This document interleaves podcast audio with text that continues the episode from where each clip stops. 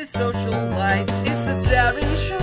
The Taran Show. Don't ask if he's single, you already know. Cause it's the Taran Show. A simple name for a simple guy with a simple face. It's the Taran Show. Hello, everyone, and welcome to the Taran Show. I'm back. Uh, I took a brief, brief hiatus here on the Taran Show. Uh, very busy with some other projects that uh, that I've been working on, um, and you know, I never, I never want to put out an inferior product here with the Taran Show. Don't want to rush things, so uh, just been taking a little bit of a break. But don't worry, the Taran Show is not dead. The Taran Show will never die until it dies someday, because everything dies. You know, that's how things work. But not not net, not yet. We're we're freezing our we're freezing. We just froze the body as uh, as I talked about with Kevin Martin. And this week, I've got a great guest with me. I've got Mary with me, who is uh, from from Monday Mo- Mary Mondays. Mon- Monday Mary Mondays. That's I'm pretty sure the, the official name. Um, she's been on uh, many of the Social Strategy Sunday uh, Twitch streams that I've been doing. Uh, if you've checked those out, very very fun stuff there. And also uh, was on a season of Sequester. Mary, Mary, you really you get around. How you doing? I do. I do. I uh, just just been exploring everything as quickly as it comes. yes. Uh, so, uh, Mary, how, how are you? How are you? Uh, how is how has life been? It's great. I'm really glad that you reached out to me. I hope that there's probably going to be a fair number of people who are just going, "Who is she? Who is this person?" But yes, you know, I'm I'm getting into the the RHAP universe, trying to to assist you with some some of those Big Brother live feed updates because it's a ridiculous amount of work that you do on those. So trying to help out wherever I can. But but yeah, I actually really got into everything from your one of your first Taran shows, the one you did with Audrey Middleton last summer. That's when I heard about Sequester and really got into the whole the whole deal. Yes, the whole deal. All right, we'll talk about it. We'll talk about it. Um, so, uh, Mary, where where where did you come from here? Where where, where did you grow up? Where where do you live? I live in Richmond, Virginia, which, if you watch The Bachelorette, was just recently featured, and they made Richmond look real good. Can't say that it necessarily looks that great in person, but I primarily grew up in Charlottesville, Virginia, and then moved here after college. So, been been on my own out here for a little over a year, but um, definitely a homebody. Go home to Charlottesville almost every weekend. It's not that far away, only like an hour. So, big big close family. Uh, that's really my source of, I guess, why I have remained this close. I was never really the kind of person who wanted to go particularly far away. I never dreamed of moving to a big city or anything like that. So I kind of just found a job that was as close to remaining at home without being at home. What? So you, you have a big family. What was uh, what was the family like growing up? How many how many siblings? Okay, well, I said big. What I guess I meant was like big closeness. That's not really what I meant. I think we all just have such unique personalities that it felt like a lot going on. Uh, only, you know, three kids, mom and dad. Uh, we're one of those like obnoxiously close families that still get together and go to dinner all the time. And when all of my friends in middle school and high school were trying to just hang out, you know, with other friends, we were still going to marching band events together and hanging out. So we're really, really close. But yeah, I'm the middle child, older sister, younger brother, and we uh, we all have remained really close. I think the fact that we're only we're less than two years apart each of us, so less than four years total. And I think that makes it easier, especially as we've gotten older, to remain close and be friends. We never really, I mean, you know, you fight like anyone does, but it's kind of the thing where our parents would get mad at us, like, "Oh, you guys are fighting." We're like, "Chill, mom. We'll be fine in like two minutes. We just we just have to get this out." So. So what what makes what makes a family close like that? Like what like what do you think it is that uh, that made you so uh, such a tight knit tight knit group? I think the biggest thing is that I grew up. I say Charlottesville, but it was really a sort of small town outside of Charlottesville, and you lived in a neighborhood. And I didn't understand the concept of like big neighborhoods until I got a lot older because our neighborhood was just, you know, one street with whatever 20 houses or so and there were a lot of kids my age and you just learned like growing up no you don't get to go to your school friends houses unless it's a special occasion or a weekend you spend time with your family you hang outside and you know play in the woods with your brother and sister and maybe the the neighborhood friends but I think the fact that we lived pretty far away, it would take 15 minutes to drive to get anywhere. And, you know, growing up, we didn't have we didn't have like cars for the kids. We just had you know, cars for our parents. And if we wanted to go anywhere, we needed to organize all of our activities together. So I think just sort of the logistics made it easier. And, you know, when you're growing up, especially in high school, you get frustrated with your parents for like, well, everyone else has a cell phone, everyone else has a car. Why can't we hang out and you know go? What you know, like birthday parties, we would just show up for the party. You couldn't necessarily always sleep over or hang out that much. And I always thought, you know, oh, when I have kids, I'm going to do it so differently. And then, of course, you get older, and I now realize that's probably why we're as close. And I really appreciate the way we grew up. But yeah, definitely the being secluded in a small town really helps. yeah. So uh, would you say that you're you had like really good parents that you know they were they really fostered a, a good environment? Oh yeah, I think I'm a perfect mix of my parents as well. So we really feed off of each other. I have always really valued the uniqueness of both of my parents, but primarily my father is really like does not care about acting goofy. He was always, you know, dressing up for different events. And I remember in like elementary school, he was featured in our yearbook, you know, more than like certain kids were just from attending everything. And he doesn't mind being goofy and just really being himself. And my mom is just really nurturing and very uh, the glue that holds everyone together and gets us everywhere we need to go on time and all that. So I think, yeah, my parents have definitely been. It's funny because I feel like I have so much pressure to be perfect and like find a perfect spouse like they did. I mean, eh, perfect. No one's perfect, but they have just really made everything work. They were high school sweethearts, went to prom together. And so you kind of look at that and you go, man, I need my life to follow the same path and figure out how how it works. And, uh, you know, you go through breakups and stuff. And, you know, I just think like, wow, how did they do it? How, you know, why am I not so lucky, I guess? Yeah. Do you, do you feel like, uh, do you feel like it's, it's a trade off or do you feel like it was a negative thing? Uh, it's like, like, did they set a good example that you wanted to follow or is it like too much pressure to have to live up to that standard? I mean, I think the pressure is entirely just something I've put, like I've created. They've definitely never, uh, you know, said like, "Oh, you need to marry someone that you've met early on," any anything like that. Probably, if anything, it was the opposite. But uh, that's definitely something that I've just fabricated.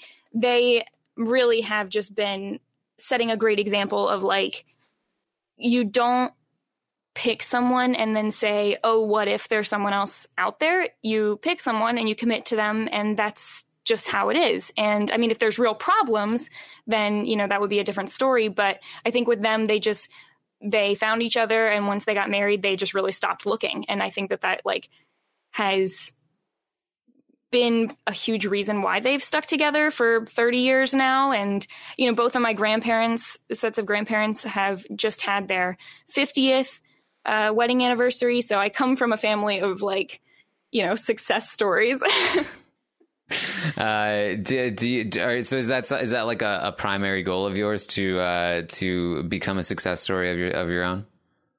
Yeah, I mean, not necessarily in the exact same way, but for a really long time, I was dating someone who I had been in high school, and we, you know, started dating when, gosh, I was 16. I don't even think they were 16 yet, and we went our separate ways fairly recently, only a few months ago. And so we had been dating for like seven years. And I really thought, like, oh, this is it. You find your person, you have this path. And I hear my brother and sister complaining about, like, oh, I don't know if I want to do Tinder. How do you meet people and all this? And I'm like, oh, you just find someone. It just works out, you know? um, and then, of course, like, oh, shoot, it doesn't always work out. Rewind. But, but yeah, for a really long time, I thought I was going to be like on a very similar path to my parents, not, not necessarily getting married like right out of college, but definitely in the next several years. And that was like a big goal of mine. I think growing up in a family that was so close, it's something that you realize is important. You know, some people have their careers or other interests that are their primary goal. And I think for me, like my relationships and friendships have always been number one for me, with pretty much everything else being second, third, fourth. So I don't really think that's changed. It's more just, you know, I'm on a different timeline now, but that's about it. so, so you're like just very recently having to sort of cope with this new idea that maybe, maybe this, you know, thing, this idea that you could have this story where you met somebody very early on, like that's, that's kind of disappearing, uh, or, or has disappeared a little bit too. Well, yeah. I mean, I'm never going to be able to say, "Oh, we knew each other since fifth grade right. and we dated in high school." And um, but at the same time, I think one of the things we both realized because it wasn't it wasn't a messy breakup or anything. It was sort of a realization we had kind of simultaneously that, oh, we are becoming very different people after all of this time than we were when we were, you know, kids. And we are moving in kind of very different directions. And so maybe we shouldn't pursue this. Uh, and I think something that holds you back for a really long time was the fact that we had this story and the fact that we had been together for so long. And um, while I won't ever say that I regretted or that it was a mistake, it's the kind of thing where you look at and you say, just because you've been doing something for so long doesn't mean you should keep following that path. So, yeah, it was it was kind of jarring and I wonder if I would have ever made that decision fully on my own because I was sort of following my parents, you know, idea of you find someone and you just commit to them and that's just how it works is that you you deal with the good and the bad and you work through things but you've picked someone and that's kind of it. And so at the same time, I feel like there was a lot of relief when everything happened because I realized like there have been a lot of things, not just in my relationship, but in my life that I've been holding back on and that I haven't been pursuing because I've been putting these relationships first. So uh, I think that it's definitely ha- had a lot of pros. The real cons were like the logistic things of like, okay, now you need to find a new place to live and you need to move. And did you even want to be in this city? Or was a lot of it because where they had decided to move and stuff like that, you know, is kind of like the tricky parts of life. And I, I weirdly feel like I was, I was so grown up and mature and I was like, you know, we, you share all your dishes and you, live together and all that and then to sort of reverse course and move in with roommates and you know have one room to myself and that's the biggest thing is living in a townhouse that had like three bedrooms and eight closets that was that's the really biggest thing i'm missing right now yeah well i i mean that must be a big shift so uh so how, how old are you I am 23 and I know that's when everyone goes, "Oh my gosh, you're so young. Mm. Don't worry about the future." But I think the thing for me is, you know, the second anyone has a big life sh- change, whether it be job or moving or a breakup or whatever, everyone says, oh, great, now it's time to figure out yourself and figure out who you want to be.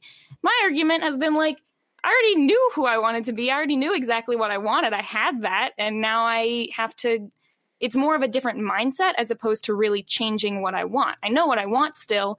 I just need to go get it. But, but yeah, I'm, I, I I'll be, I'll be 24 soon. I mean, I can, I'm not going to be, you know, like calculating. That's how old am I? Gosh, I keep saying I'm 24 because I keep thinking that's how old I am. yeah. I guess I'm not. Um, so, so yeah, I, I, I'm, I know that I'm still fairly young, but my parents, like I said, they got married when they were 22, right out of college. So I feel like, oh no, I'm getting farther and farther away. so do you feel, do you feel like, uh, th- this idea that like, I mean, you, you know, being in a committed relationship for so long, uh, and and you know, like uh, you know, having all, all the stuff that you did, and sort of like feeling like your life is planned out that way. It it, it uh, you talked about feeling like maybe you were uh, you, like, oh, this is just the way things go, and you know, it probably made you part of your identity be like, you know, I am here, like I am at the sort of matured state where I know what I where I am and what I'm doing and who I want to be. Um, so is it weird, like now? Adjusting? Or, or, do you feel like uh, you need to sort of bridge the gap between who that person is and, and who you are now? Yeah the the biggest thing is when you pick someone to be in a relationship with and when you go through that uh, you it's natural with life unfortunately is that you do move a little farther away from your other friendships that you might have had. So the biggest thing for me is now i when you're especially since i was long distance all through college as well i became friends with a lot of couples and pretty much everyone i was friends with in college is engaged or married and also sort of moving along that path so i feel like the odd person out now uh, in a lot of ways and there were you know other friendships that I didn't prioritize as much because I was sort of feeling done. And and part of that is my personality. Like my ex and I had a lot of similarities in terms of we both didn't have any desire to live like in town or go out a lot. We would come home and play video games and, you know, hang out and have board game nights or whatever. And we felt like, you know, there were a lot of jokes of like, oh, you're the old married couple and stuff like that. And, you know, whatever. I know we were so young, but, but you still, you have that part of your identity. And then for me now, I sort of knew the second everything ended, I thought, okay, I need to move closer into the city and I need to find some people to live with. Luckily, I had some time on my lease to make these decisions. But the reason I had to do all that was not because that's what I wanted, but because I knew if I stay way out in the suburbs where I was living, I would not make any friends and I would just, you know, shut myself away. And I really needed to go force myself to kind of change like my day-to-day lifestyle uh, nothing in the long term has really changed in terms of what i want but i felt like i didn't want to just wait around and you know feel sorry for myself. I still needed to make progress towards what i wanted and whether that be you know i'm not like in a rush to get in another relationship but i'm more just wanting to be around people so that I can make those connections and not feel so alone since like I said you you do add distance from other friendships when you're prioritizing your relationship. So that was the plan. I have pretty much since the breakup been doing a lot more stuff online though, and Big Brother has been a great distraction, but has not necessarily gotten me out of the house. so I'm not really sure how well that's working. But I have, uh, luckily, everything with Rob Has a Podcast has really worked out in terms of being a great distra- distraction for my life change. yeah, uh, online people are, are just as valuable, you know? Yeah, well, and that's the thing is like I moved, but then immediately started, you know, Twitch streaming and talking to people from the like ORG community and getting more invested in Rob Has a Podcast. So, yeah, I didn't necessarily make the best decisions in terms of getting out of the house, but I'm trying. I just I just re-upped my uh, membership to a climbing gym, so I'm trying ah. to get ah. back into like bouldering and that kind of thing. Yes. So, yeah, really really fun and uh, it's just so hot, so I don't want to do anything outside. so the indoor gyms, that's really my my go to. It's funny because uh, I I had a membership to a climbing gym, and I was like, my excuse was it's too cold. It's too cold to go out and get there.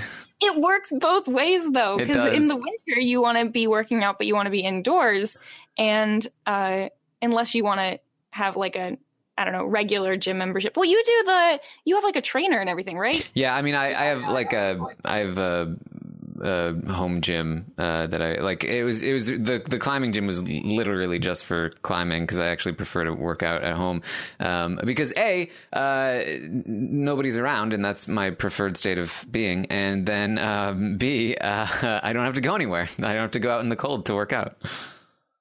Gotcha. Yeah. I always have the dilemma of not wanting to shower like 18 times a day. So mm.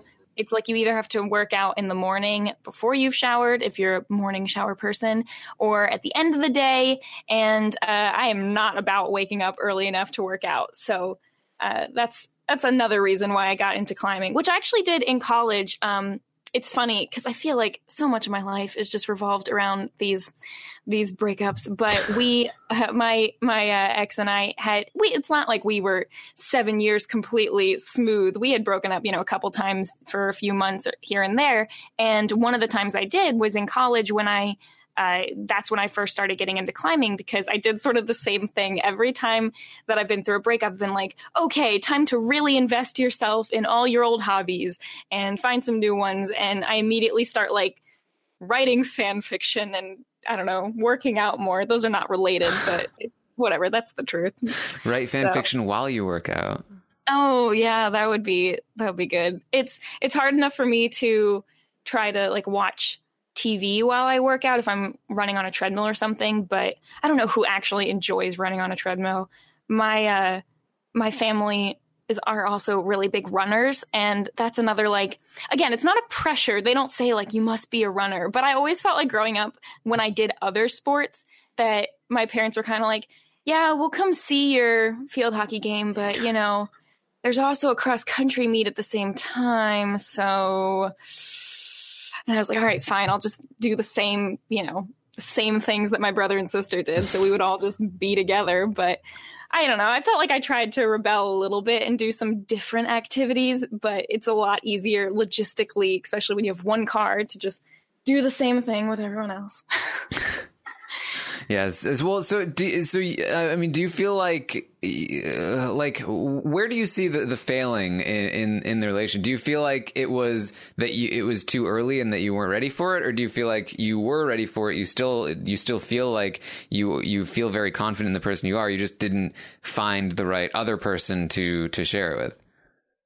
Right. I think it was more the latter because you know I look at all these other relationships and say, well, how are they making it work? You know, and what what was it that we didn't have? Um, I think a lot of it is that I have always viewed myself as being like really knowing who I was and what I wanted from a pretty young age, and I don't feel like I've changed that much growing up. Um, but I feel like my ex was sort of drastically changing you know parts of their personality and not not in negative ways just in ways that didn't really fit with me anymore. And so i think you know they're they're a great person and i you know respect them and and all that but i just think that they didn't quite know exactly what they wanted the same way i did. Um so i think they were sort of fine committing to things like for the time being but never fully felt comfortable I don't even I don't even think it's like with the same pace that I was moving at, more that they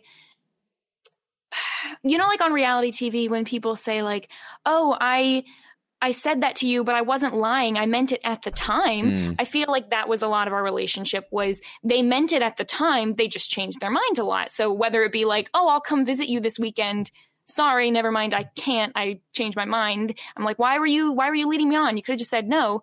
Uh, I feel like it was that sort of thing where there was a lot of changing their mind about different things as they got older, and and I don't necessarily think that they you know i'm sure this decision for you know both of us has been really difficult but i think that for them i luckily don't have to live with the the thoughts of like what if what if i had made a different decision um, and i think that they probably do have to consider that every once in a while.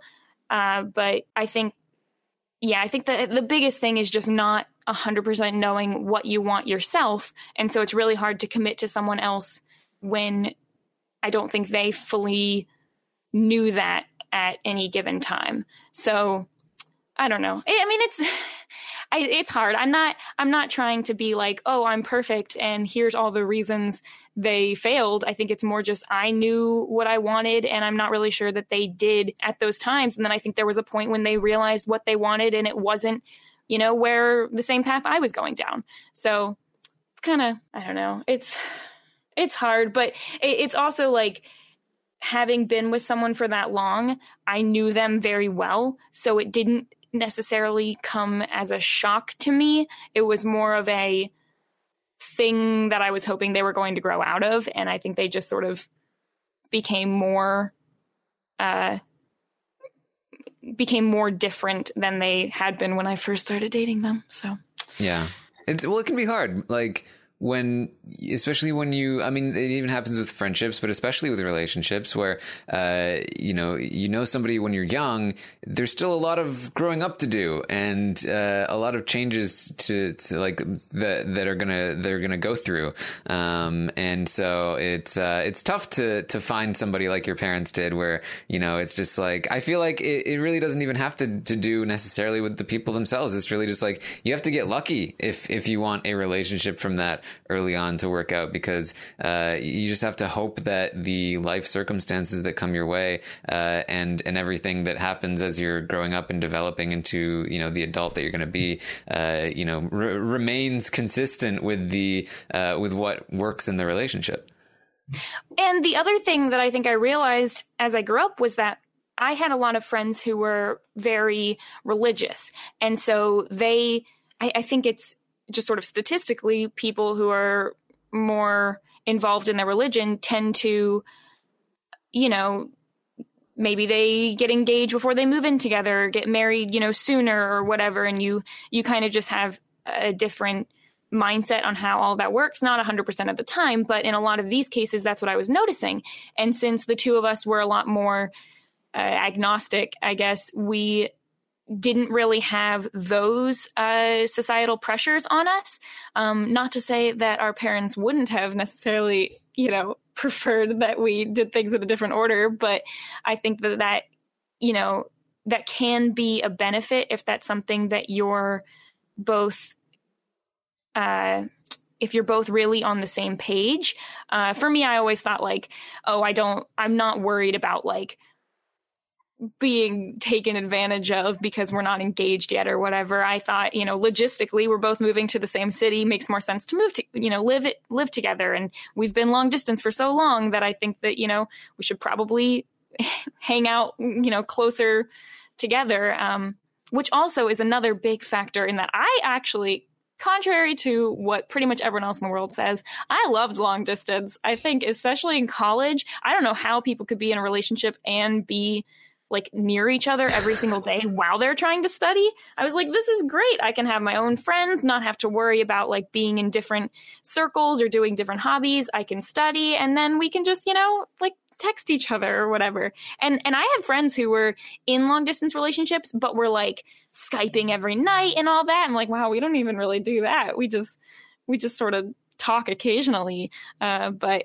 but it was really I think just having been through so much growing up, we knew each other well enough to know that's like what we both wanted. Um, because I really had like I had a childhood, especially in like middle school and high school, that looking back, I feel like fits really well in those, like, you know, those young adult series where it's like colorful books and it's just sort of ridiculous stories of, you know, cliques and mean girls growing up and all that. And I really feel like my life would fit into one of those stories really well just sort of in all the drama that we had and and my mindset growing up was kind of like the overseer of my group of friends and really living like from the outside and observing what everyone else was doing. So I don't know, it was a fun time, but but yeah, I don't I don't regret anything that I've done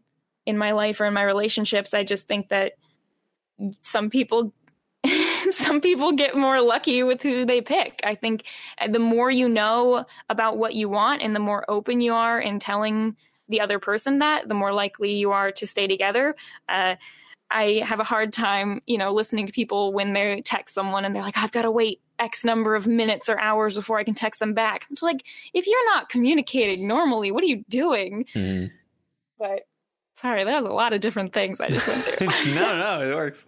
Um, is, well, is, I mean, you, you, you're clearly like very, uh, you're very sure of yourself. Like, like you, you are, you know yourself really well. And, and you, uh, and, and I think that's a really good thing. And, and I feel like, uh, it's a, it's a quality that a lot of people, um, struggle to achieve. Do you think that, uh, do you think that it's like growing up in such a, a good environment with your family? Or do you feel like, uh, being in, being in a relationship through these very tumultuous times kind of helped you figure out who you wanted to be and be confident and, and more importantly, be confident in that person, uh, how, like how do you think that came about? Yeah, I think it's a combination. I mean, I think I'm definitely a lot more uh, assertive and you know, I have a much more aggressive personality than either of my siblings. So I can't necessarily say that the way I grew up really affected a lot of that. I mean, some of it comes from being a middle child and wanting to be more independent and wanting to stand out and never feeling like I was the, you know, babied one or the particularly celebrated one. So you try to do extra things. And through that, you spend more time alone and get to know yourself. Um, so I think that's part of it. Also, the the relationship stuff, I have definitely not always been this way. I think that through my first couple breakups, again, all with the same person. So it's just sort of ridiculous. But I think that going through those things, they were much harder the first couple times. And there was a point in my life that I think really struck me around college when I realized you know just be just be confident like people are always so worried about how they come across or how they look or what people think of them. And I realize if you just sort of pretend like you know what's going on and you pretend like you know yourself, you'll end up feeling much more comfortable and just being able to really be yourself and and not caring what other people think of you or what your hobbies are or being known as the Harry Potter nerd or do whatever just embrace whatever you like and really go for it um that definitely has some negative side effects with you know i have been called you know bossy and and too like i talk too loud and too aggressively and uh you know all of that kind of thing. So there's there's definitely downsides i'm sure that it can be intimidating or you know can turn people off of not being so i don't know demure or whatever. But but that's not really me. I just kind of go with what I who I am and what I like. And funnily enough that's actually something that I was afraid of when I went to college is you're meeting all these people for the first time. And I realized shoot like I have built my whole personality of being sort of the quieter person uh, who's more of a you know nerd or whatever. But then when you get to meet them she opens up and it's mm. like ooh didn't see that coming. You know that was that was really like what i spent my whole life building up to have that personality. Like you have to get through the surface but then you're surprised.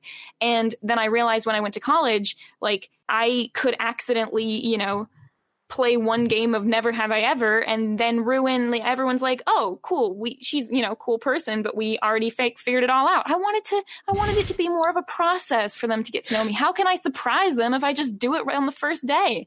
So that just resulted in me being much more introverted than i you know because i'm i'm a i'm outgoing but i'm definitely much more introverted now than i used to be just in terms of like laziness and not wanting to leave the house well, is, what what do you think? What do you think uh, has contributed to that uh, that idea? Like, I mean, this is is obviously something that you're you're dealing with now. Um, you're you're now single, I, I assume. Um, and yes. uh, yeah, I didn't I didn't flip a switch that fast. um, and so not that that's a bad thing. Hey, some people are just like you know really great at being monogamous and and going from one relationship to the next, and I I envy the the people who can do that, but I need I need more time. yeah, no, yeah, I think that uh, that, that makes sense to me. Um, so well, but so like uh, you you find yourself in this position where you are kind of trying to adapt to a new situation, uh, a, a, new environment. You're trying to uh, sort of get back out there, so to speak, um, uh, which is something that you uh, you know you usually hear from you know somebody who's a little older. Um, but uh, so like, what what is the most challenging part of that? Uh, the most challenging part is feeling like I have to change change the activities that I like in or just in order to meet people. Um, you know, I think that like if you don't want to do online dating people say well you need to you know just go pick activities that you would want to meet people at and go do those things. And i'm like yeah well the activities that i want to do are playing video games and you know board games and watching reality tv so it doesn't work great for that. Um, i'm really man i'm making myself sound very very boring.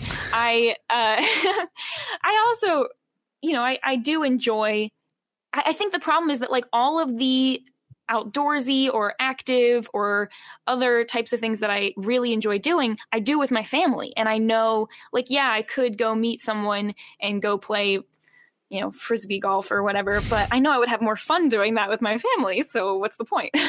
um, and that can be, you know, I feel like in the long run, you realize that whether it be like your group of friends or your family, the people who are going to last in your life, those are the people that I just have decided to invest more of my time with. Um, but but yeah, the the being more introverted thing really came with coming to college, and I had a very rough freshman year of college due to a lot of different circumstances. Uh, the dorm I lived in wasn't particularly great. The people in it. I think my, my sister, who's you know a couple years older than me, she went to college and just happened to get really lucky with like had a hall of friends who remained friends for years and years and years. And for me, I wasn't I, I, didn't really have the same circumstance. I lived in a very small dorm that was mostly guys but it wasn't like spread out. It was like all the guys were shoved on one end and then all the girls were shoved on the other end. And the girls were all I don't know, put it this way, halfway through the year, half of them were either arrested, had quit school or moved out or whatever. It was a very bizarre situation. I don't know what happened there, but but yeah, I mean, I made a couple good friends, but I I didn't really have the same experience that I was expecting. Um, I also was studying engineering and didn't have any friends in my classes, so was just sort of struggling. Felt like I was struggling by myself, um, and there was a lot of drama with like sororities and other things. That's just a whole nother story. Um, but but yeah, there there was a lot of things like that. Um, but the biggest one is that all of my really really close friends from my whole life growing up, they all went to different schools. So I didn't have any of them with me, and or a couple of them were still younger too in in high school. But I spent a lot of time and effort trying to remain in contact with them um, as well. You know, I tried meeting new people. It wasn't like I was just doing this, but I felt really strongly that these were, you know, these were my people that I really liked and wanted to remain in contact with. So whether it be, you know, mailing them things on their birthday or, you know, talking to them all the time, I was I was really trying to make that work, even though everyone always tells you, oh, like forget forget your high school friends when you go to different schools just, just meet new people but i really wanted to make it work. And when it ended up not working with a lot of them for a lot of different reasons i kind of retreated and i was like i have put all this effort for you know 12 years into these friendships that i thought were like the best friendships of my life. And then realizing that a lot of them went to school and they were saying, Oh, these are all the best friends I've made. Sorry, don't need you anymore. I really felt like, what's the point of even making close friends anymore? So I felt like make a couple friends in college who you can just sort of make it through with, but no need to get too attached because I just didn't want to go through that again. Yeah, I mean, uh, it, it's tough, uh, and, and especially like, uh, I, I, obviously you had you always had the the one person that you were with, right? And that you know probably let you allowed you to feel like, well, um, you know, do I ha- like how many of these people do I need? Is that is that is that part of what you felt? Uh, no. Not exactly. Um, that was around the same time that we had broken up in college, and there were some interrelated issues with them, you know, being interested in some of my friends who were also involved in this situation. And oh my. Yeah, it was just a great first year of college, let me tell you. but, what, what, what, was that about? What? They're interested in your friends? Yeah, yeah, I mean, it's kind of like I feel like this has been, you know, four years ago at this point, so I had kind of moved past it. But but yeah, there was some drama with um with my best friend and my ex-boyfriend sort of like a week after we had broken up, very out of the blue, in my opinion. I did not realize, you know, that's where we had been, what we had been moving toward, because we had we had decided let's take a break before we go to college, um, just because we're going to different schools and we don't want to, you know, better to better to come in single than you know try to make it work and then break up because because we're not meeting other people or whatever. And so we had done that, but very shortly after we got to college, there was a lot of, oh, never mind, I don't like any of these people, let's just get back together. And that worked for, you know, six months or so. But then when the second semester started, I think the pressure of, of being long distance was really getting to us. So we, um, we had broken up then then to find out, oh, yeah, well, that long distance thing wasn't great, except for I might do long distance with your best friend instead.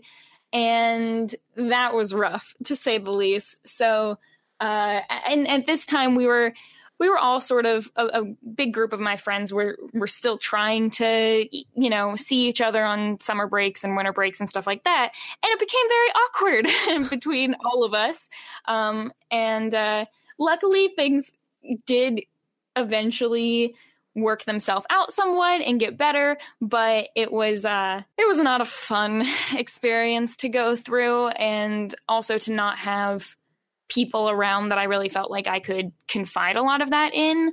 Um, you know, because all these things are happening, but it's not like you're all there and can hash it out. It's like you're finding out things days spread apart because you're all in different cities or states or whatever. So, um, not great. wow. Uh, are, are you are you still friends with these people? Yeah, I mean, I mean, it, you know, something like that happens, and you're never going to be able to be the same again. But uh, I, the hard part is that you know you go through something like that with you know an ex, and you're you know, you think about all the negative things, and then if you get back together, you forgive them for all of that stuff. And whether or not that's like healthy to do, I don't know. But at the time, I felt like, okay, it doesn't matter what's happened in the past because, you know, I've still gotten what I wanted at the end and we're stronger for it and blah, blah, blah. You know, all the things you tell yourself to make you feel better. So, of course, once we were, you know, happy again, I was like, sure, I can still be friends with, you know, these these other people because uh, it doesn't matter. I won or whatever. Really healthy way of looking at things. But but uh, yeah, I I think looking back, you know, while the decisions you make when you're that age are sometimes misguided, I think that you have to kind of ex- accept the fact that like we were young and I don't want to hold it against people who I'd been friends with for a really long time that they you know, you know, what are you going to do? Say, sorry, you can't ever be interested in this person, you know? I don't know. It's, I'm over it. do I sound convincing? it's very, very convincing. Uh, everyone, everyone believes you. well, but yeah. And I mean, at the time, of course, it was really difficult, but, but truly now I feel like I'm, just so over the drama of mm. of that of that age that you know, like I had friends who I would be sort of, I guess I, I, since I, from that point on, decided, okay, I'm not really going to make any best friends anymore. I'm just going to sort of hang out with people casually. And there were a lot of great parts of that is I didn't get into any drama with any of my college friends. I also didn't get majorly close with any of them. And, you know, you kind of miss out on that as well.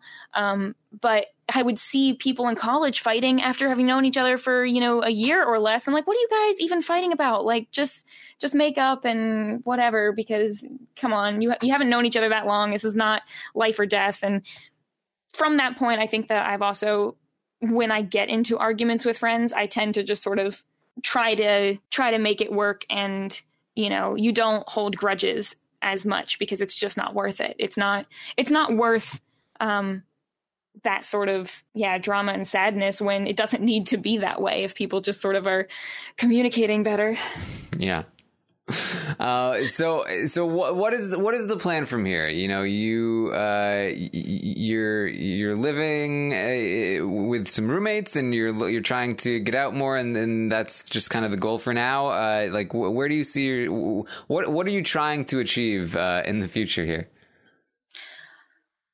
yeah, I don't know. do, I, do I have a great plan?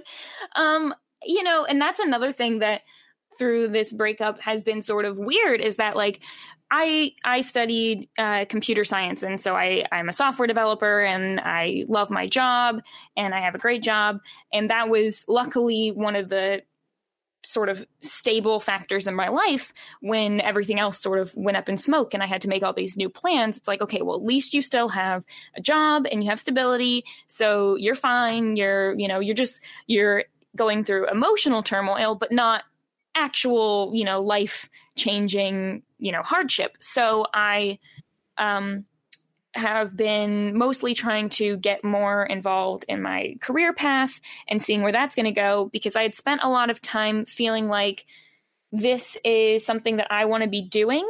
But in the back of my mind, you thought, well, yeah, but when I marry, you know, an orthodontist, everything is going to be fine anyway. So it doesn't matter that much. Um, and now it's kind of like okay yes you actually do need you know need to really you know concentrate on your job and make that a make that a priority. So um, not that i wasn't already but more of just sort of thinking in the back of your mind that everything is going to be fine you know no matter what no matter what happens in life because you'll always have that stability. And um and like i said before i haven't really been the type of person who felt like traveling or or um, you know my career was like my driving force behind my life.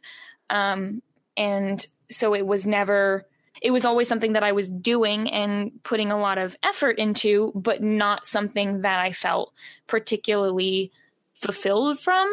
And so the good part of this is that I'm now being able to see like all that my job and my career path has to offer. And uh, you know that's been that's been really good for me in a lot of ways and it's definitely something that i also think like will make myself more stable in the future because if i go through anything like that again i will be i, I guess my priorities will be in slightly different places so that i can uh, fall back on something a little more. And you know it's not good to put all of your emotions kind of in one basket because yeah if it if it doesn't work out then you feel like you're not doing something worthwhile. So good to good to just sort of spread that out. And now for a brief interruption. Today's episode is brought to you by casper. Casper is a sleep brand that makes expertly designed products to help you get your bed rest one night at a time. Now, I may be a robot, but Casper is designed by humans for humans. So all of you human listeners, uh, Casper is just for you.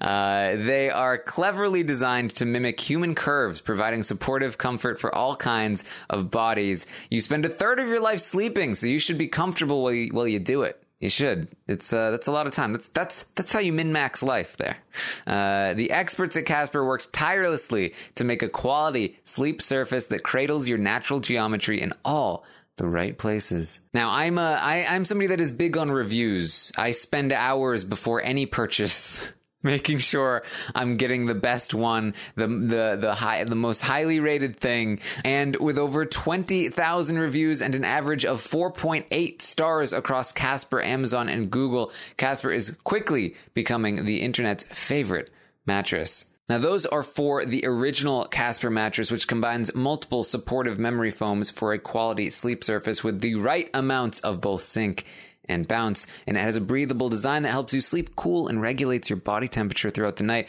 But Casper also offers two other mattresses, the Wave and the Essential. The Wave features a patent pending premium support system to mirror the natural shape of your body, and the Essential has a streamlined design at a price that won't keep you up at night. Casper also offers a wide variety of other products like pillows and sheets to ensure an overall better sleep experience, all designed, developed, and assembled in the US US.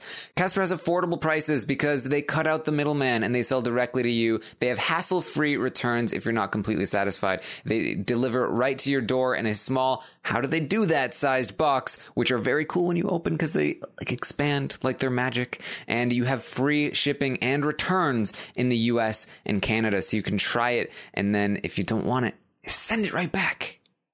That's, listen, listen. The thing about buying beds is that you are supposed to sleep on this bed for years. And you go to a store, even if you like, if you're ordering a bed online, it's like, well, how, how am I supposed to order a bed online? I'm, I'm, I don't even get to try it. But even if you go to a store, you can like lay in it for a couple of minutes. But it's just like, how am I supposed to know what this is, what this feels like for years to come when I get to lay on it for a few minutes? It, it just doesn't make sense. All beds should have this, uh, this capability where you get to try it out for a uh, a period of time before sending it back. And you know how much time you have when you uh, when you order with Casper? You get a hundred nights of risk free sleep on it trial. You can sleep on it for a hundred nights. You truly can figure out this is the bed for me or this is not the bed for me before you commit to the purchase you can uh, you can send it back uh, before the 100 nights is up and there you go that's it the, you get to the, the whole thing it, i'm telling you this is how you should buy beds so if you are interested in trying casper out Here's what you need to do. You uh, you can get fifty dollars towards select mattresses by visiting Casper.com slash Taran and using the promo code Taran at checkout. Terms and conditions apply. But again, if you go to, to Casper.com slash Taran and use that promo code Taran at checkout, then you will get $50 toward select mattresses there at Casper. You can try it out. You can see what you, see how you feel see how it goes. Support the podcast in the process. Uh, you know, get get more Taran shows out there. Um, and uh, and and there you go. That's that's what you should be doing. Uh, check out the Casper stuff. Thank you guys who uh, who have always been very supportive of the podcast and who go out and uh, prove to these advertisers that uh, that the Taran show is where they want to be. So uh check them out and let's get on with episode 51 the Taran Show. Through all of this, you did get involved in uh, in sequester in RGP, but how did you uh, how did you start your interest with uh, with these shows, Big Brother, Survivor, whatever it is? Uh, where where did all that start? Yeah, so I always wow, this is I'm sorry, but this is probably going to be somewhat related to my my dating life as well. So I watched Survivor, you know, growing up with my family since it came on. I can, you know, shout at Jeff Probst and be like, I was one of those kids, one of those kids that you're trying to tell them to apply and you will snuff their cho- torch. That was me. So I have been watching since the first season of Survivor. Um, but it was always something that like our family did together and not something that I really looked at analytically in terms of like the strategy and, and all of that until I was much older. And so when I you know, went to when I went to college, I think sometime in there around my sophomore year of college, around the same time that I started bouldering and everything, it was when I was going through this nasty breakup and all this. And I was thinking, okay, now's the time to invest yourself back in all those things you love. And let's figure out what's you know what's going on with survivor is there? Because i i had never had any friends who watched or um, you know maybe a couple people on the bus that i would say oh did you catch that episode last night? But no, no we would never talk you know strategy or any of that. Um, but my really only connection with the survivor universe still was sometime in high school i had made a twitter account but i made my Twitter account with the sole purpose, this is going to sound so ridiculous, of being able to keep up with Boston Rob and what he was doing. so that's literally like on my computer, you would click on the bookmark and it wouldn't go to, you know, my Twitter page. It would go to Boston Rob's Twitter page just so I could be like, oh, cool, look what he's doing. um, and at some point, he must have, you know, retweeted or tweeted about uh, being on Rob has a podcast. And um, of course, I knew, you know, who Rob Cesternino was and all of that. But I remember seeing it vividly and being like, oh, interesting. He has a podcast and just not clicking on it. And that was it. And then, so that was sometime in high school. And then later on in college, I I think I eventually went back to that and I realized, oh, this is like a legitimate thing now that he's actually doing. I thought it was just, you know, a couple little podcasts here and there, but I didn't realize it was a whole empire that he had built at that point. Um, and I think, gosh, I want to say one of the first ones I listened to was like a Spice an Hour or something. So just something not related at all. But for a while, for a good six months to a year, all I listened to were the um the know it alls and the Amazing Race updates, uh, you know, with Jessica. And so I listened to those, but I, I never clicked on anything else. I pretty sure I did most of that through his app or or actually no, it was mostly just on YouTube. So I was just even not even uh, I never even looked at the website or anything like that. But I eventually got really interested in like I, I had never listened to people analyze Survivor in the way that he was. And so I listened to the evolution of strategy like twice and did a whole full series rewatch along with them. And that was kind of when everything changed. And i realized that people were uh, you know that there was a community built. So i became a patron so that i could actually get involved with that. And that's been really really great to feel like you're not just the only person in your town or whatever who even knows these shows exist. Because i'm sure everyone who's you know involved with reality tv nowadays you you always meet those people who you ask oh are you watching survivor big brother? And they say oh that's still on? Huh didn't know that. Mm. of course i you know. So that that's kind of what i felt like for a really long time. But um yeah the becoming a patron was really probably the way that i got the most involved. And then um, and then started. Okay, this is really sad, but Big Brother 19 was my first season of Big Brother that I watched ever because I had, at this point, I've been listening to the podcast for a while and I, I knew certain things about Big Brother. Um, I had heard, you know, Virgin King being chanted a lot on Survivor podcast. I'm like, what what are they even talking about? And um, but I always felt like just because I knew that it was over the summer, I always felt like, oh, that's too big of a commitment. I can't get into that. Um, I I also in my mind thought Big Brother was just the real world. I thought they were the exact same show. I'm like, eh, I've seen the real world, didn't really like it, so I don't need to get involved in this. Um, but then I think eventually, must have been last summer, Rob put out a podcast saying basically, here's why people who like Survivor should try watching Big Brother. So I gave it a shot, watched Big Brother 19. Not the best introduction to Big Brother, uh, I should say, but but I I made it through. Um, only watched the show. I didn't I didn't even really understand what feeds were, but I listened to all the feed updates. So I did that. But of course, I was, I didn't want to be spoiled on the show. So I would end up saving like three or four days worth of updates, watch the episode, and then go back and listen to the updates for those. So it just, it was ridiculous and, and really difficult. dedication. To, yeah, it was well, it was really hard to handle. Of course, last year, you know, the morning updates were only like 30 minutes long because nothing was happening. But uh, but that was that was really fun being able to do that. And then I felt like I felt like the worst fan because when I ended up getting involved in sequester and you know talking to audrey and ramses who was on my season and then i met you know uh, big meech through that and and uh, tiffany and i had no idea like who any of these people were. And so people are like oh my gosh we're meeting you know michelle. And i'm like i don't know who that is. But uh but it was but it was it was really fun. I knew who ramses was at least but he'll hate me because I was part of his uh part of his vote off. So whatever.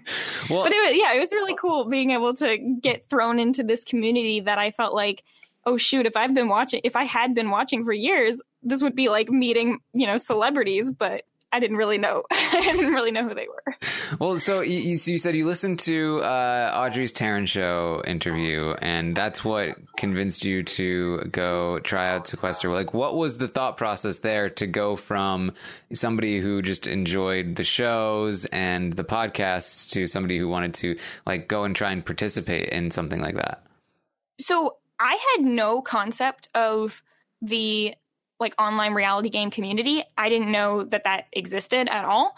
And so when I heard the Taran show interview and the way she described it, I thought, oh, this sounds like, you know, just a smaller online version of one of these reality shows and I've been trying to get on, you know, Survivor for years, so might as well try this. And I think literally the same day I listened to that that interview, I went on online because she was casting for uh, season 11 and I went on, applied, and within a day had gotten an email back from her saying, Hey, you know, you let's get let's get you in the interview process and all that. So I was really excited. It all happened really fast and it was uh it was really cool for I know that, you know, some people have mentioned like why would you why would you want to, you know, get involved with uh, orgs or, or sequester or whatever when when you could just hold out for the real thing and i'm like it's not like people pick these these games because they don't want to be on you know the other shows it's more like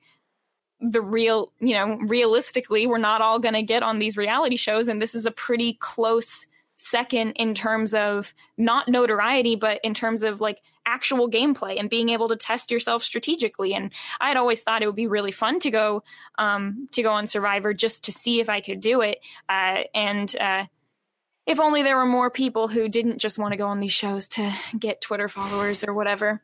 So I think that it's it, it's actually a great way to see how you would do. And uh, immediately with Sequester, I was sort of told hey, you know that whole plan you had coming into this? That's not going to work. And no one is buying this. So time to change up. And I was a huge underdog. Um, not like the good kind, not like the rootable kind, more like the kind that everyone just hates, but they don't have an alliance. So it was really, it was not great. It was like people were trying to get me voted out, but not because I was a threat or not because I was, you know, doing anything. It was just because I was, you know, a loner who was an easy vote. So, um, I ended up through some luck and just winning at the right time and being able to convince people that other people were bigger threats. I made it pretty far and I came in fifth place. So it was it was a great time. Uh, I owe a lot of the friends I've made online and the involvement to being on sequester so and i guess to you because i wouldn't have i wouldn't have found out about sequester without the Taran show well, yes you're welcome um, Thank you. Yeah. Thank you very much. Uh, well, what what happened? You said you said you went in with a plan, but that didn't work. Like, what what what what happened that caused that whole underdog thing to happen? Okay, it's really dumb, but basically, what happened was the first night I I had listened to the there there was a cast assessment that some people had done, and um, gosh, I can't even remember who it was, but I think previous previous sequester players had done a cast assessment and it was released like one or two days before the game started. So I was watching the cast assessment and listening to it and reading all the comments and there were a bunch of people in the chat who had picked someone and I don't even remember who it was but one of the uh, you know one of the contestants it didn't seem like anyone online liked them so when I came in the show on the first night I basically told a couple people like oh you know the the viewers don't even like this person so we should go after them just trying to get you know the heat off me and um, you know the way sequester works is you're you're playing it online and you're you're not able to look at like Twitter or or whatever else your phone, you know, whatever else is going on. You're just playing this game for 2 hours and then the show's over and then you get online and you see, okay, what did people think, you know, cuz they're tweeting live while it's all happening.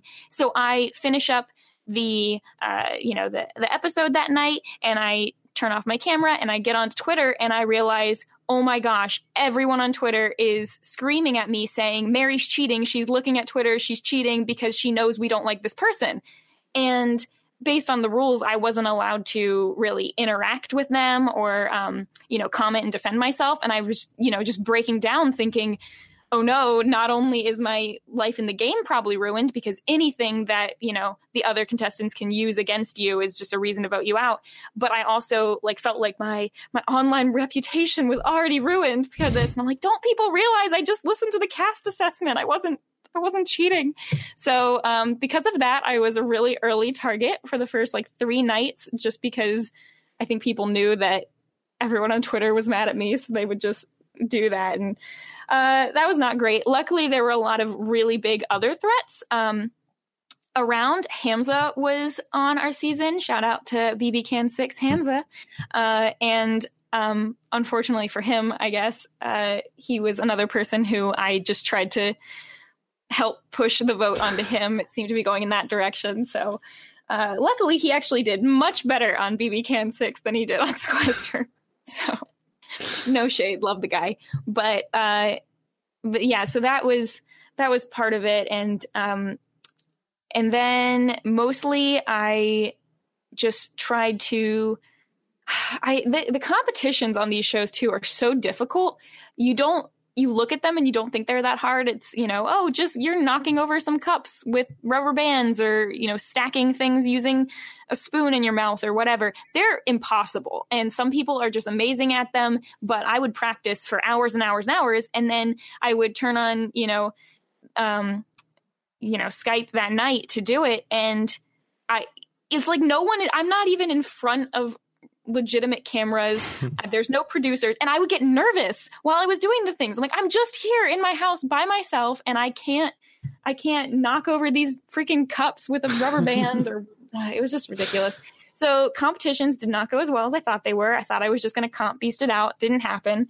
So my next strategy was doing the thing that they always try to do on Big Brother, and it actually worked, which is coming up to someone and saying, "Hey, everyone thinks we hate each other. Let's make a secret alliance." And it worked though. We we made a we made a secret alliance. We really flipped the game around and there were a couple twists that really worked in our favor. One night the twist was you didn't have to have the votes for like the the um you didn't have to have the majority of the votes. You just had to have the highest odd number of votes to get someone out. So uh, with us and one other person, you know, three votes, that could be the most if another group of, you know, six tried to vote against us. So we happened to really work a couple of twists in our favor.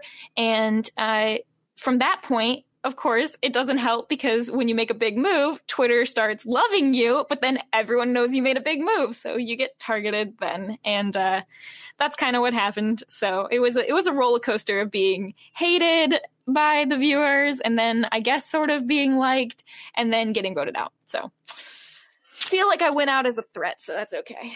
I didn't. I didn't realize uh, Sequester had competitions like knocking cups over with rubber bands. Yeah, they're really, really competitive. They I, really are. Look, I uh, back when I worked for an actual company, uh, was the champion of uh, those those games. I won a couple hundred dollars. Oh, nice. Well, um, I know that you don't drink, so you probably don't play like Flip Cup or or anything. But uh, I don't. Yeah, you'd think I would be terrible at it. thinking about it. Yeah, well, I was thinking, I was like, man, I just got out of college. I'll be great at this kind of thing. Nope, not even a little bit. Um, I'm try- gosh, I can't even remember what all the challenges were. I think the one that I won was an endurance competition where you just put a pillowcase over your head, and whoever just sat there with the pillowcase over their head for the longest would win. Um, but the the twist was you didn't know um, you didn't know when other people would quit mm. because you could choose to participate in the contest or not. And if you didn't, you could spend that time strategizing and talking with other people. And if you were in the competition, you had to just sit there silently by yourself. So uh, that night was the night that Ramses and I were the only two people to decide to participate in the competition. And I just thought, okay, I'll just sit here and take a nap or something, uh, and just hope that you know, I'll sit here for two hours and just hope that at the very least, if we both last the whole time, he's not safe and I could try to get the votes on him. And I think after, you know, 10 or 15 minutes, he decided he thought it would be a better idea to go strategize. And then I, and then I won. I didn't realize I won for, you know, a while after that. So I'm just sitting there by myself for a really long time, having already won. Cause that was the other thing. They didn't tell you when you were the last person. So how long were you sitting there with a pillowcase over your head, already having won? I think it was probably, you know, 45 minutes or so. Um, but I, I, we still had our headphones on and I was listening. I did not hear like even rustling or any movement from anyone else. So I really thought that I was probably the last person. And, uh, and then luckily I was. Otherwise, it would have been a pretty bad mistake. But, but I, it was a, it was a double, a double eviction night too. So I didn't want to, you know, waste the whole second part of the night.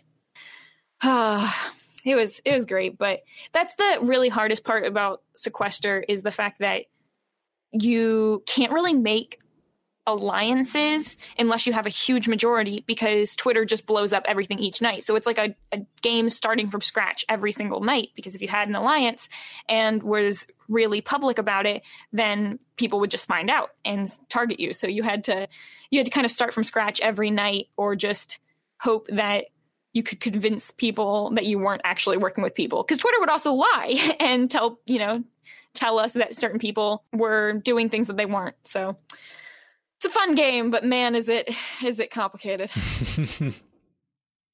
All right. Well uh, so so you you get off sequester. Now you're now you're you know you, you said you mentioned you're doing some twitch streaming. Uh, what are you doing with that? Yes i'm still trying to figure out exactly what i want to market myself as and really be in terms of Twitch streaming. I'm currently playing the really great uh, Ratchet and Clank Up Your Arsenal yes. game.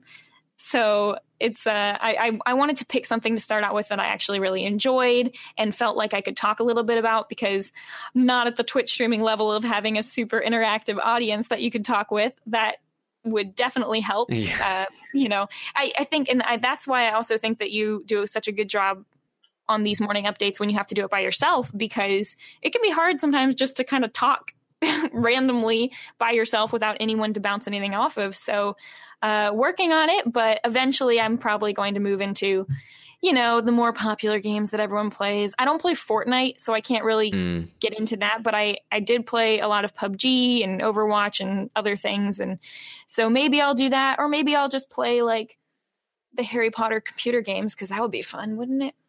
It would. Yeah. Those are great. If you haven't played those, those, those I played one, I think that was on the PlayStation 1. I think it was. Okay, it might be a similar kind of thing. Yeah, it was pretty. It was. It's pretty. Pretty bad, actually.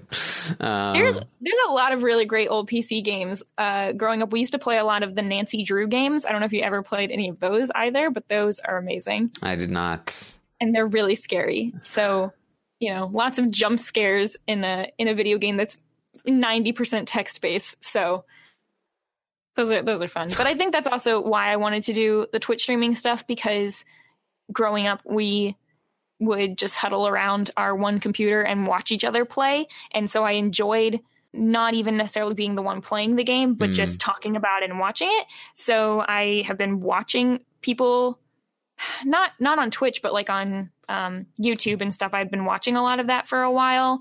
Uh, over or not over um, undertale was one of the best games to not even play but just to watch and get involved in like that whole fan base without really playing it. So uh figured i might as well start myself. Yeah, there you go. Uh, plus at that time i didn't think i was ever going to get into get an opportunity to do any kind of podcasting so well, so so now you are you you know you've you've been on some updates. Uh, you know you you're you're you're doing some stuff there. Is that is this something that like you want to try to do more of? Is this something that you're interested in, or is it just something that you're doing for fun right now? Uh, no, podcasting would be like my dream. I mean, all of that kind of thing. I always wanted to be the person who would read for audiobooks. Mm. That's what I always really wanted. I have like, I did a lot of acting and, and stuff growing up, and um, I don't have the best singing voice. So any kind of opportunities to do more like readers theater or, you know, I was always that kid in class volunteering to read the book aloud Yeah. when you had to do that. I just really liked that kind of thing. And so, yeah, I, I had always wanted to do some sort of podcasting type thing. Um, and that's why my, my sister and I started a podcast several months ago. Well, it had a couple false starts because we didn't know exactly what we wanted to podcast about. Uh, and then we settled on the niche area of Revenge, which is a TV show from 2011. So, really, really topical and on everybody's mind, of course. Of course. Uh, so that's what we that's what we started podcasting about. But but yeah, the the reality TV stuff is much easier to talk about than um you know scripted television because you are guessing what's going to come next and you can analyze people much much more than written characters. Not that you can't like you know when you're watching Game of Thrones or something that kind of thing you can really discuss because there's a lot there, but you know how much can you really analyze friends yeah. probably a lot actually there's probably some great videos on that but i don't have that kind of talent Yeah, you know, I uh, there are there are great like videos, like video essays and stuff on shows and movies. Uh, one of my favorite is Every Frame a Painting, which is actually no longer no longer a thing because uh, they shut the channel down. But um, but I often find that like uh, many of them are just like they just talk themselves in circles. They're like, well, this shot is great because of this, and this was the intention here, and it's just like I don't even know what you're saying at this point. You're just saying nonsense. Like I, I, I have no idea. Like I don't think you you actually believe what you're saying. You're just you're just pro- producing content over and over. Um, but uh, yeah you know it, it, it's it's hard it's hard to talk about scripted stuff because it is there's a lot less to read into if that makes like um obviously like it, it's almost it, for me i find the same difficulty talking about survivor versus big brother where Survivor, there's still an edit to talk about. There's still, I almost have to pretend that the edit doesn't exist in order to properly talk about the show because when there's an edit, there's like, well, this is the narrative. And like, we're talking about a narrative. Whereas Big Brother is like, this is life. This is everything that's happening. And, uh, and, you know, there's infinite, uh, possibilities in terms of like what we can talk about and possibilities and scenarios and, uh, and people and events and everything.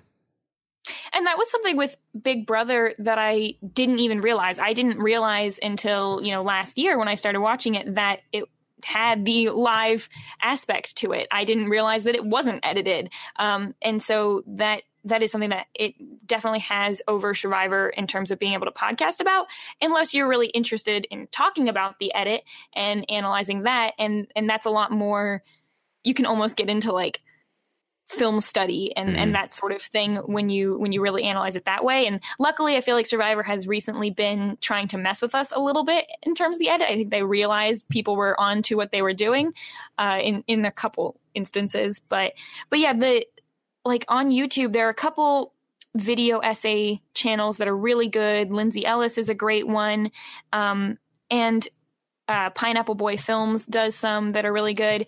But the thing is with those is you can't just say, oh, I'm going to talk about, you know, I don't know, Twilight and make a really great video about it uh, just by you know talking for 10 minutes to my camera that takes like knowledge of a lot of stuff beyond and research and editing skills and and so that can be a whole different you know fun thing to get involved in but it's not at all uh, the same as just being able to turn on your camera and or you know microphone and, and podcast for for a while. Uh, it's it's a different skill set, um, but but I was also really like I I also studied um, cinema in college in addition to my computer science degree, and so I really that was really where my passion was in college, just in terms of like the stuff I could learn while I was shutting my brain off from all of the math and science.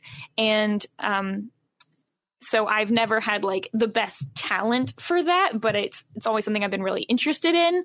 Beyond beyond making some really really quality videos with my family growing up, let me just tell hmm. you, uh, Jane Bond, quality.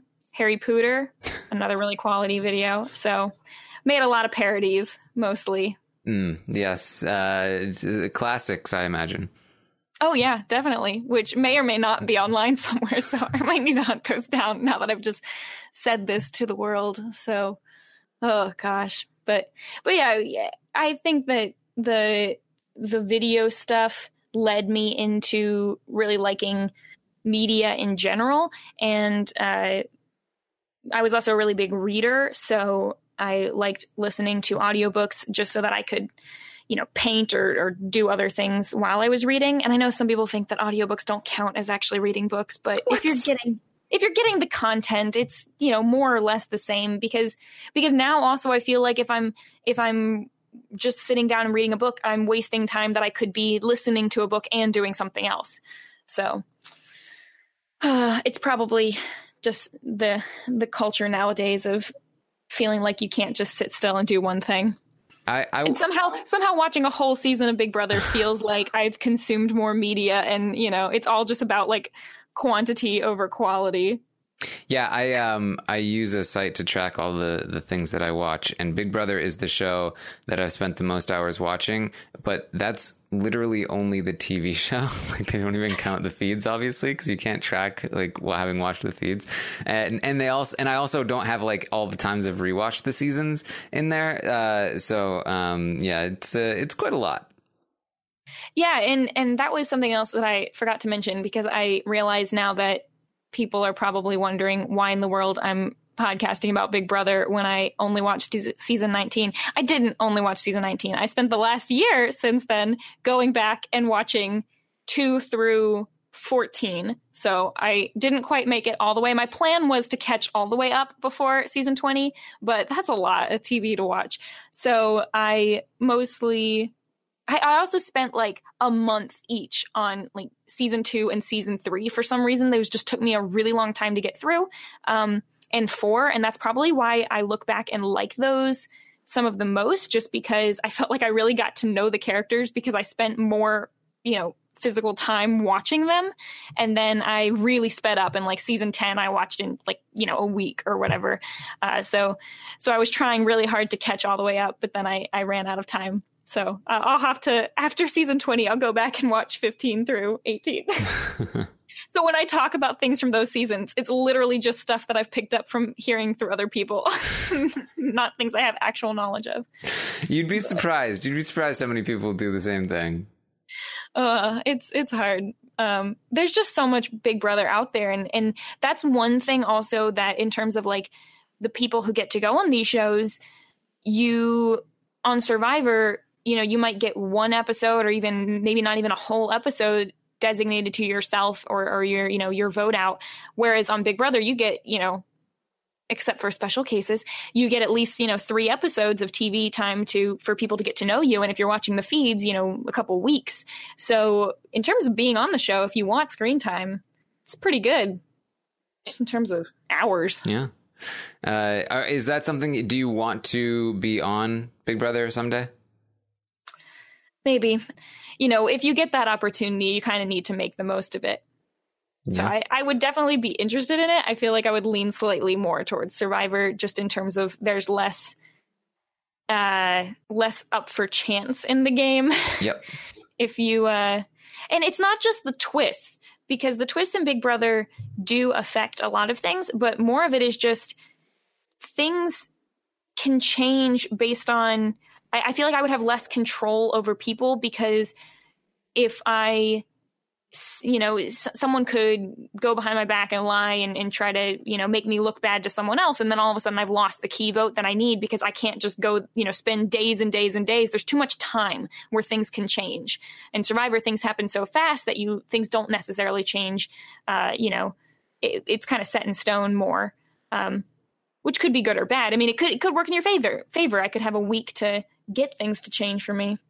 Yeah, I've always I've always kind of uh, said that I feel like Survivor is a, a, better game if you think that you're good. If you think you, if you think that you're gonna be good at the game, because it's easier to control all the variables. If you get into a good spot, if you're a good player, there's much less of a chance that something will just go wrong, and you know things will uh, things will all unravel. Whereas in Big Brother, literally at any moment, uh, but certainly at any week, um, the wrong person can get power, or the wrong person can speak to another person, and then all of a sudden things flip around, and you know, uh, you're put on the block or, or whatever, and and uh, and things can go downhill. But there's a lot more variance in Big Brother in general, and I feel like survive in Survivor, the better player is going to win more often than in Big Brother because uh, you know things are just more random in Big Brother.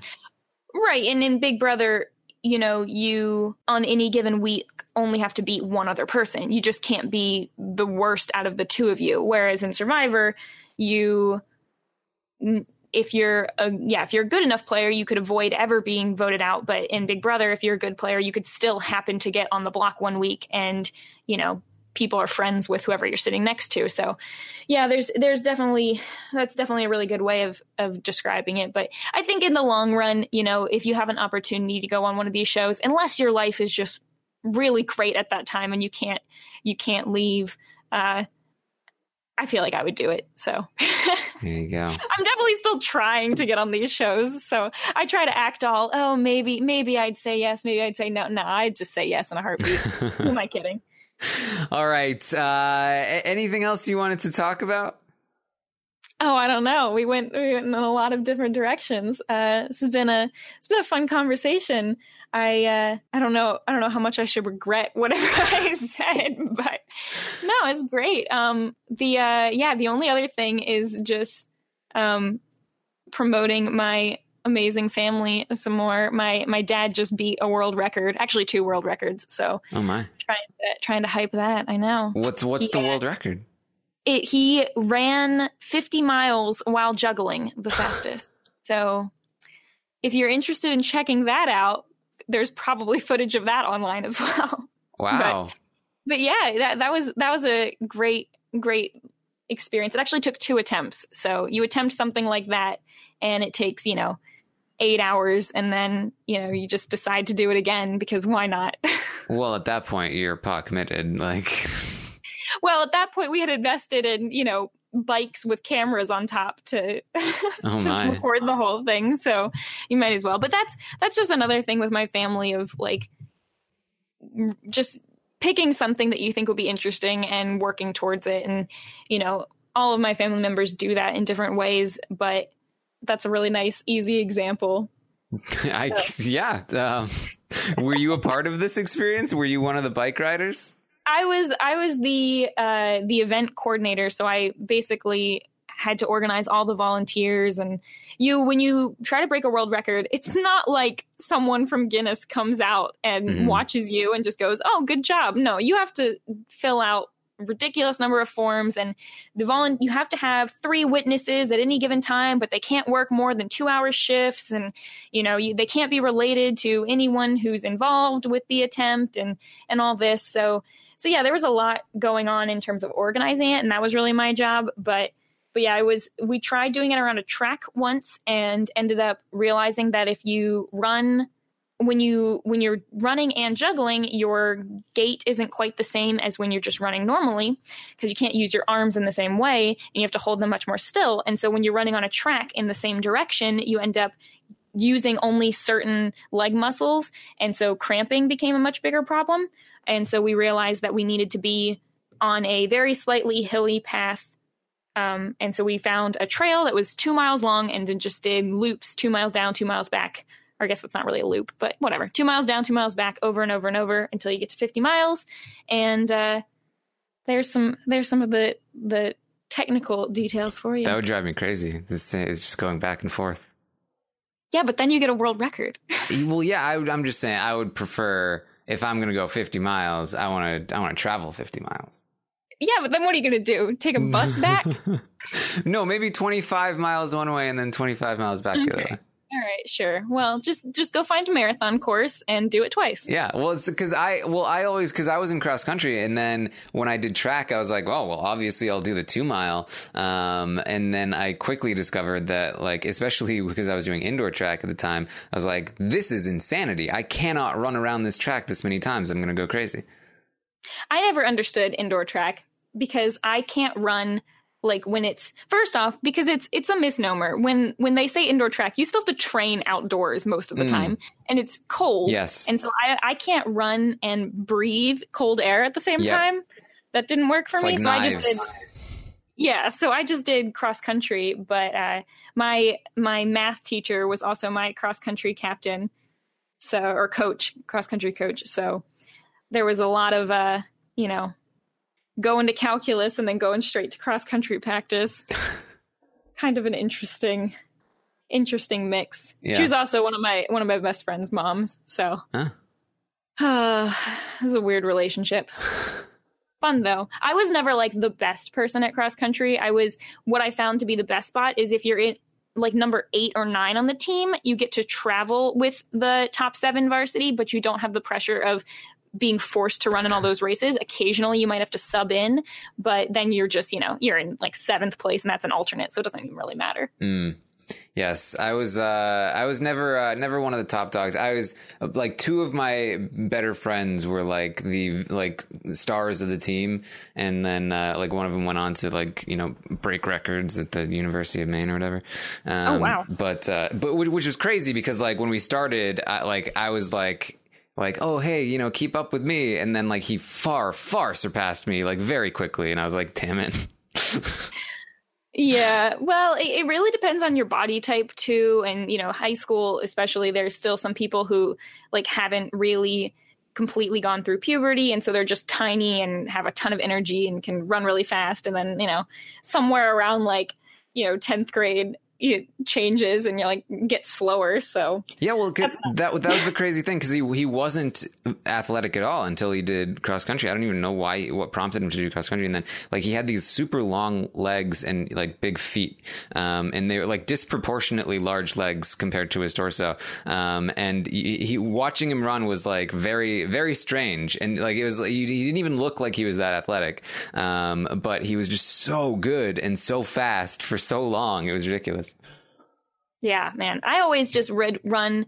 Uh, I don't think there was ever a time when I would run a race in cross country that I didn't just constantly think about, okay, how could I pretend to break my ankle? How could I be able to get, you know, evacuated from this course? Never did, but I always considered it. And that's it. I mean, running is just, like I said, my parents are really big runners, but I've never understood how you can you can never get to the point with running where it's easy because if it gets easy then you just have to get faster Yeah. to get better so there's no like oh i'm a great you know i'm i'm great at this sport i'll just chill at this level like running is only ever hard and not fun but you know i mean it's fun in a different way Yeah. i liked running because i liked being able to complain about how sore i was afterward um, and then when I stopped running, I realized, oh shoot, I can't just complain about how tired and sore I am because Mm. I didn't actually do anything.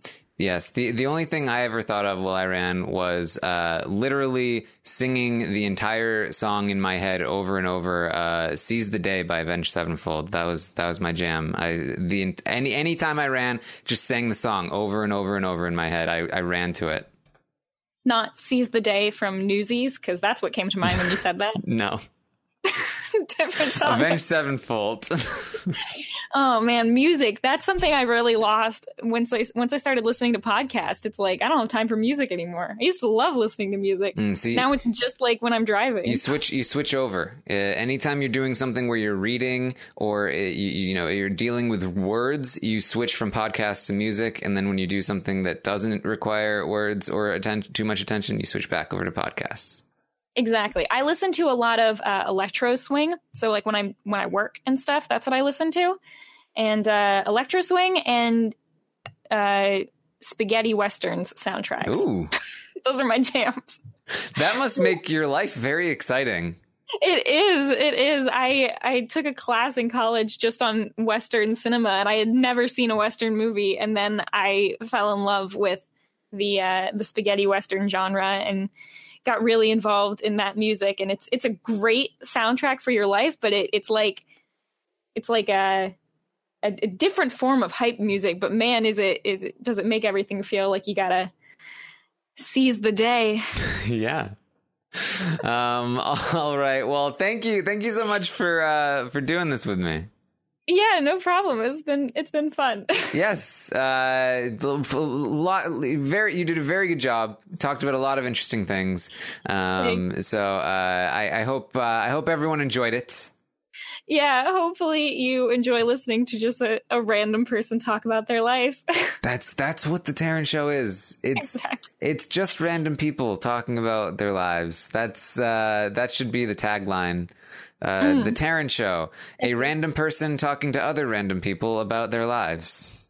well every time i've ever listened to a Taran show that's not someone i went in knowing I, those have been the ones that i've liked the best hmm Yeah, so you know everyone should really like this one then ab- yeah. Nobody knows who you are. exactly who's mary Well, now they do. exactly you know me too well now all right. Uh, thank you to all of the wonderful Taran Show listeners who've been very patient in waiting for the update. Again, don't worry. There will always be more Taran shows coming your way. Of course, uh, there will hopefully be a Dan Gheesling one uh, in the future uh, on on the horizon, and uh, I am definitely still working on getting some more guests as we go along, um, and uh, hopefully you'll be excited about uh, some of the other stuff that I am currently in in progress on. Um, so that should be fun as well, and of course, Big Brother Twenty taking up a ton of my time, obviously, um, but. Uh, I, hopefully, uh, hopefully you guys enjoyed this one. Hopefully, you'll enjoy the next one when that comes, and I'll uh, I'll keep you updated on uh, on when we uh, when we do one next. Probably uh, probably in a couple weeks we'll uh, we'll get another one out. So that should be fun. Um, Mary, where can people find you and, and your your Twitch and your podcast and everything? Uh, everything of mine is Frail Mary on whatever platform that may be. If you want to look at my podcast, it is Kowski Cast with a K, um, because my last name is Kwiatkowski, so it's kind of our family motto, cows with a K. But anyway, so that's that's for some real good revenge time if you're if you're interested in that, and if not, that's okay. But if you do get in, you're you're now you could be our like tenth or eleventh listener. Get in on the ground floor. Exactly. Exactly. Yeah. All right. Uh, you can, of course, follow me on Twitter at Armstrong Taran. You can find me on Twitch, uh, Taran Armstrong. And uh, yes, check check out everything that we've we're, we've got going on with Big Brother 20 and all of that goodness. Um, all right. Thank you again for listening. I will see you next time. Taran's asking questions.